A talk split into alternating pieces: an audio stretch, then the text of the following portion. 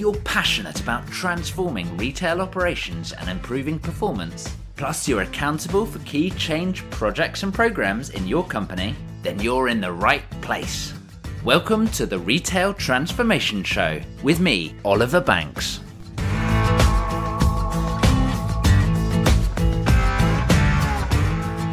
Hey, hey, welcome to the Retail Transformation Show. It's Oliver here, and I hope you are having a great day. Now, you know as well as I do that the retail marketplace has changed quite a bit over the past few years. Now, whilst we should always expect change, it's the pace of change that has really increased. There's so much going on all of the time. But why has the speed of change picked up? Well, there are so many different reasons to explore, and you could probably conduct a whole research investigation into it. But for me, it simply comes down to four things. Number one, online shopping, of course, but in particular, the increase in shipping speed, so much so that now online can be a more convenient way of nipping down to your local town or mall. You know, think about a few years ago, it was common to have multiple, multiple days of waiting for your delivery from online. Number two, advancements in technology, both in computing power as well as physical technology, such as robots and drones. The third reason is a shift in customer attitudes. Now, whether this is the rise of the millennial generation, or whether it's a natural increase in expectation, what is clear is that customer attitudes are demanding retailers to step up their game. And number four, there's increased competition from all sides. There's fierce competition in the retail marketplace, or should that be the retail battlefield? Whether that's international retailers moving into your market space, whether that's other competitors expanding their niche, or whether it's small local companies offering a great personalized service nibbling away from underneath. But with so much change going on, there are so many different opportunities to go after. But it's important to narrow your focus. Now, one of my previous coaches had a saying, and Kathy, if you're listening, I'm sorry for uh, what I'm about to do, muddling your uh, your amazing catchphrase up. But she always used to say that it, it's like a field of rabbits. If you try and chase two or more, you'll end up with none. But if you chase one rabbit and you catch it, you'll never need to think about the ones that got away. So today, what I wanted to do was to help you to narrow your focus about what to think about this year. There is so much going on, yes, but you must choose the key things that are right for you. So, in today's episode, I've got seven retail trends to stay close to this year. Let's get into it. First up, the robots are here. Robots are coming more and more commonplace among the retail setting. Recently, we've seen Tesco, Amazon, Starbucks, even Dunkin' Donuts among the companies trialing delivery robots. Now, these are small little robots that run along the pavement, going to their destination diligently. So, this year, look out for companies like Starship, which are now surging ahead with delivery robots that, as I say, they drive along the pavement en route to their next delivery and then they go back for more. Meanwhile, there are also more instances of robots and drones now being used on the shop floor, whether that's checking out of stocks or monitoring things like slip hazards. These are all manual tasks that robots are coming and they're simplifying it, they're, they're automating it. So look out for robots this year. And I should say, in this episode, as we go through these seven trends, there are going to be a number of different links, and I'm going to put all of them on the website at obandco.uk slash 15, the number 15, obandco.uk slash 15. The second big trend this year is going to be the continuing march of Amazon.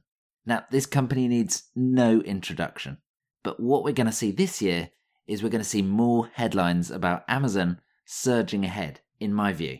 Specifics to look out for will be the expansion of Amazon Go. Now, this is their checkoutless store, which they've been in trial in America. That's going to start expanding. There are going to be more Amazon Goes. And I would expect there's going to be one in London before the end of the year. They're also trialing and testing other retail concepts, such as their New York based four star concept. Now, this is where they only curate products with a four star rating based on the reviews, and they also display products alongside the most helpful customer reviews, which is blending that online experience with the offline physical store space. And of course, there's going to be a lot of news about Amazon acquiring a UK based retailer. So think about what that could mean if Amazon were to suddenly come into your specific niche. If they were to buy up one of your competitors, what would you do? What would your reaction be? And how do you put that into place sooner rather than later? Now, if you're keen on understanding Amazon a little more, then make sure that you tune in for the next episode of the Retail Transformation Show. Now, I'm not going to tell you exactly what it's about, but know that it's a big theme of Amazon and know that you won't want to miss out. And that reminds me if you've not subscribed to the show already, please do so.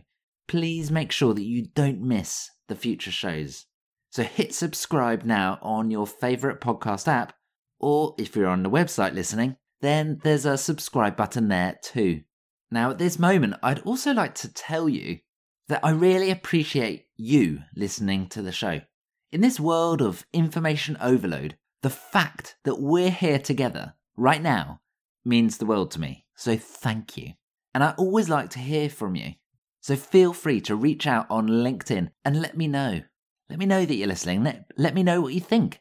Let me know what you want to hear about. It would be great to connect if we're not already connected so you can find me. Just search Oliver Banks.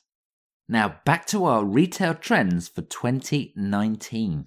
And in number three, personalization gets serious.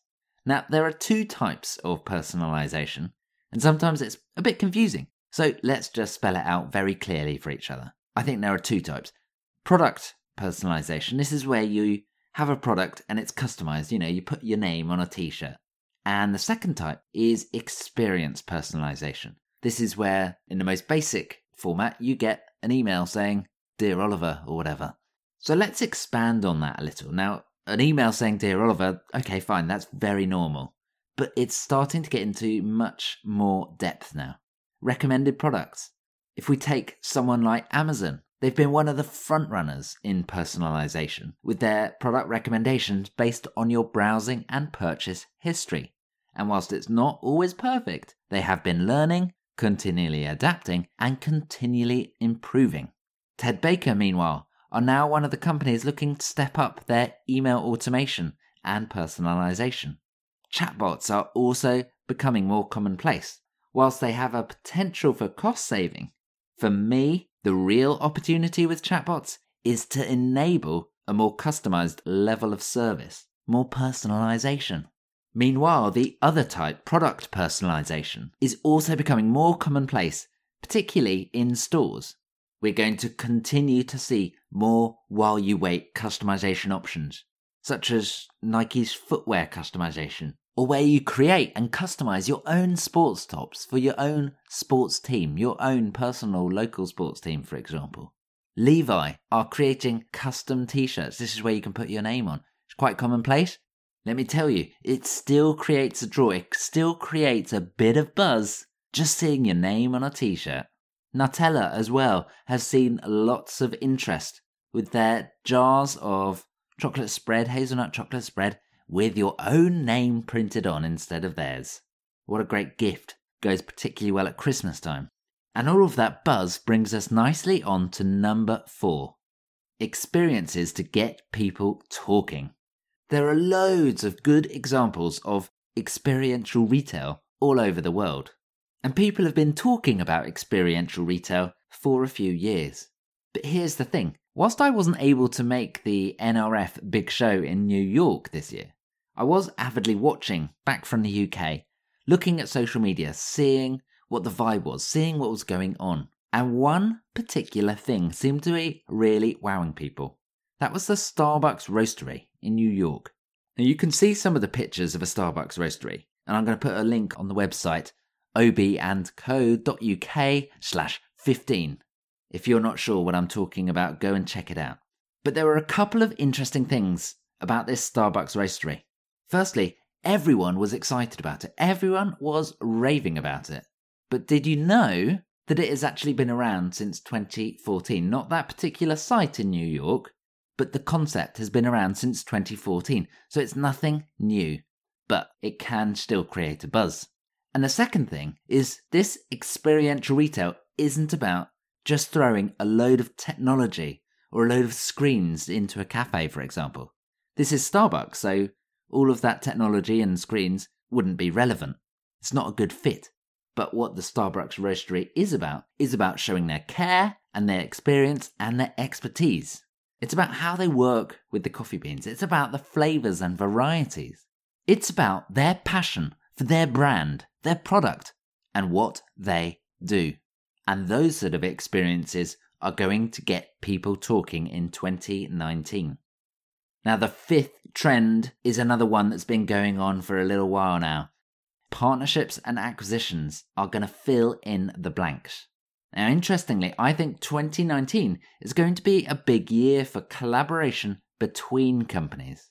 The days of having one major company that is a master of everything are going, if they're not already gone.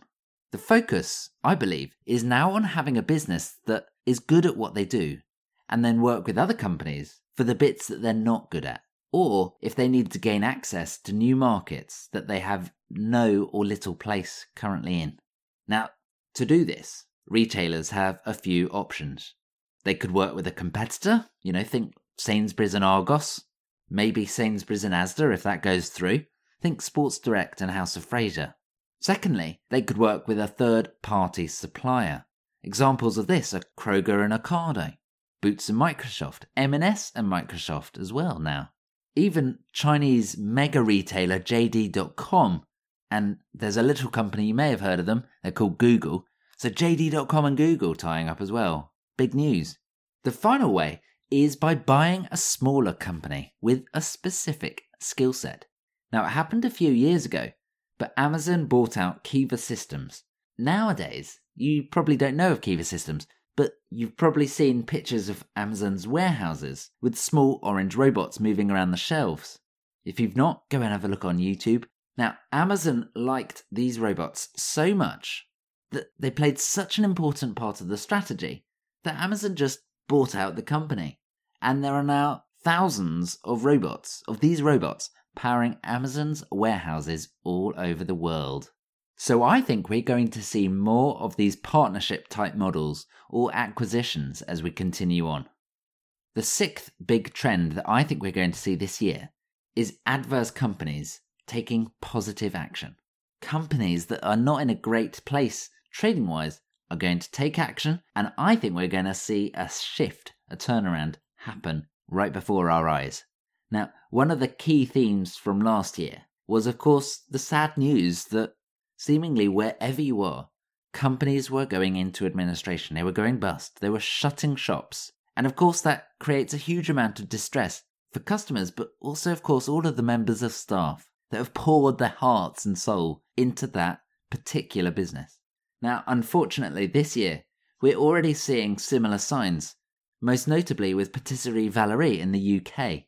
However, I think it's going to be the year that we start to see retailers make a difference. We start to see that turnaround happening.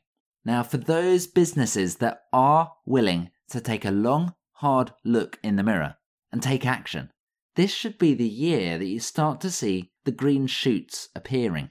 However, not taking a turnaround seriously, not being clear on how you're going to transform, will of course represent a major disadvantage and I think we all know how that one ends. So that was trend number six, and number seven is going to come up in just a second.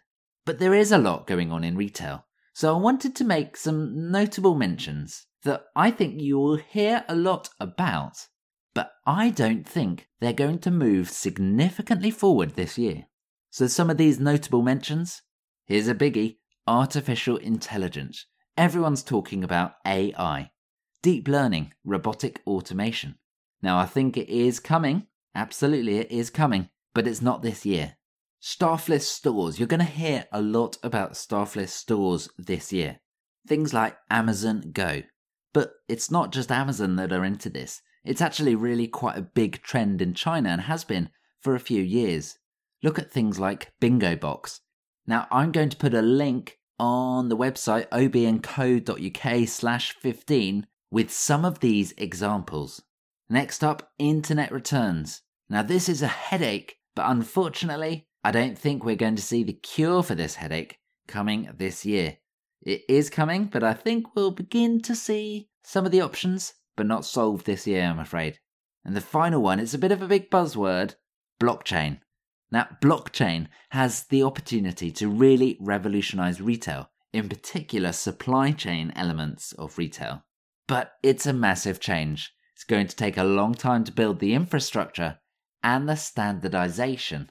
So expect to hear more about it, but don't expect to see anything anytime soon. But I want to bring us back around to the trends that you are going to see this year in 2019. And our final one Number seven is that it doesn't need to be sexy. The key to growth does not need to be glitz and glam. It doesn't need to be cutting edge tech. In fact, PwC have just released a new CEO survey that shows that 77% of CEOs from a base of over 1,300. So it's a big sample, but admittedly, this is for all industries. But nevertheless, 77% are looking to operational efficiencies to drive their business growth in 2019. It came out top of their survey of the different opportunities to drive their business growth. So if you've not got your operation optimized, this could well be the trend that you need to focus on. By understanding your operating model, by identifying opportunities, and by driving change effectively to improve and streamline your operations, then you have the chance to eliminate the day to day bumps and pitfalls. And you have the opportunity to really transform the day to day experience for your customers. Plus, you might decide that you can save costs, or you might decide that you can ensure you're spending your costs in exactly the right way for maximum benefit for customers and the best return for your shareholders. So if you need a hand to get started with some operational improvements, some operational efficiencies, or in fact for any of these transformational opportunities, do reach out for a chat and a conversation. It would be great to talk. And if I can help you in any way I can, I would love to do so. So drop me an email, oliver.banks at obandco.uk that's oliver.banks at obandco.uk. Or find me on LinkedIn, Oliver Banks, or on Twitter.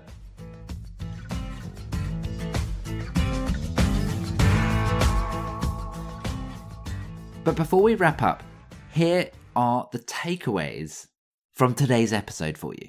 Now, we've been through seven key trends for the retail industry in the year ahead. Just to recap, they were number one, the robots are here. Number two, the continuing march of Amazon. Number three, personalization gets serious. Number four, experiences to get people talking. In at five, partnerships and acquisitions to fill in the blanks. Number six was adverse companies taking positive action. And number seven was that it doesn't need to be sexy. Now you know there is a lot going on in retail. There are lots of new, shiny, exciting opportunities and innovations everywhere you go. But remember, the risk is that if you spread bet, if you do a little of everything, you're probably going to win nothing at all. Or what you do win is going to be so minor, so minimal that it will barely register. But if you choose to use a laser like focus to concentrate on a particular initiative, a key initiative, you'll stand the best chance of saving the day. So we're going to wrap it up there. Thank you so much for listening. And do remember, hit subscribe and make sure you join me next week for the next episode of the Retail Transformation Show. Have a great week.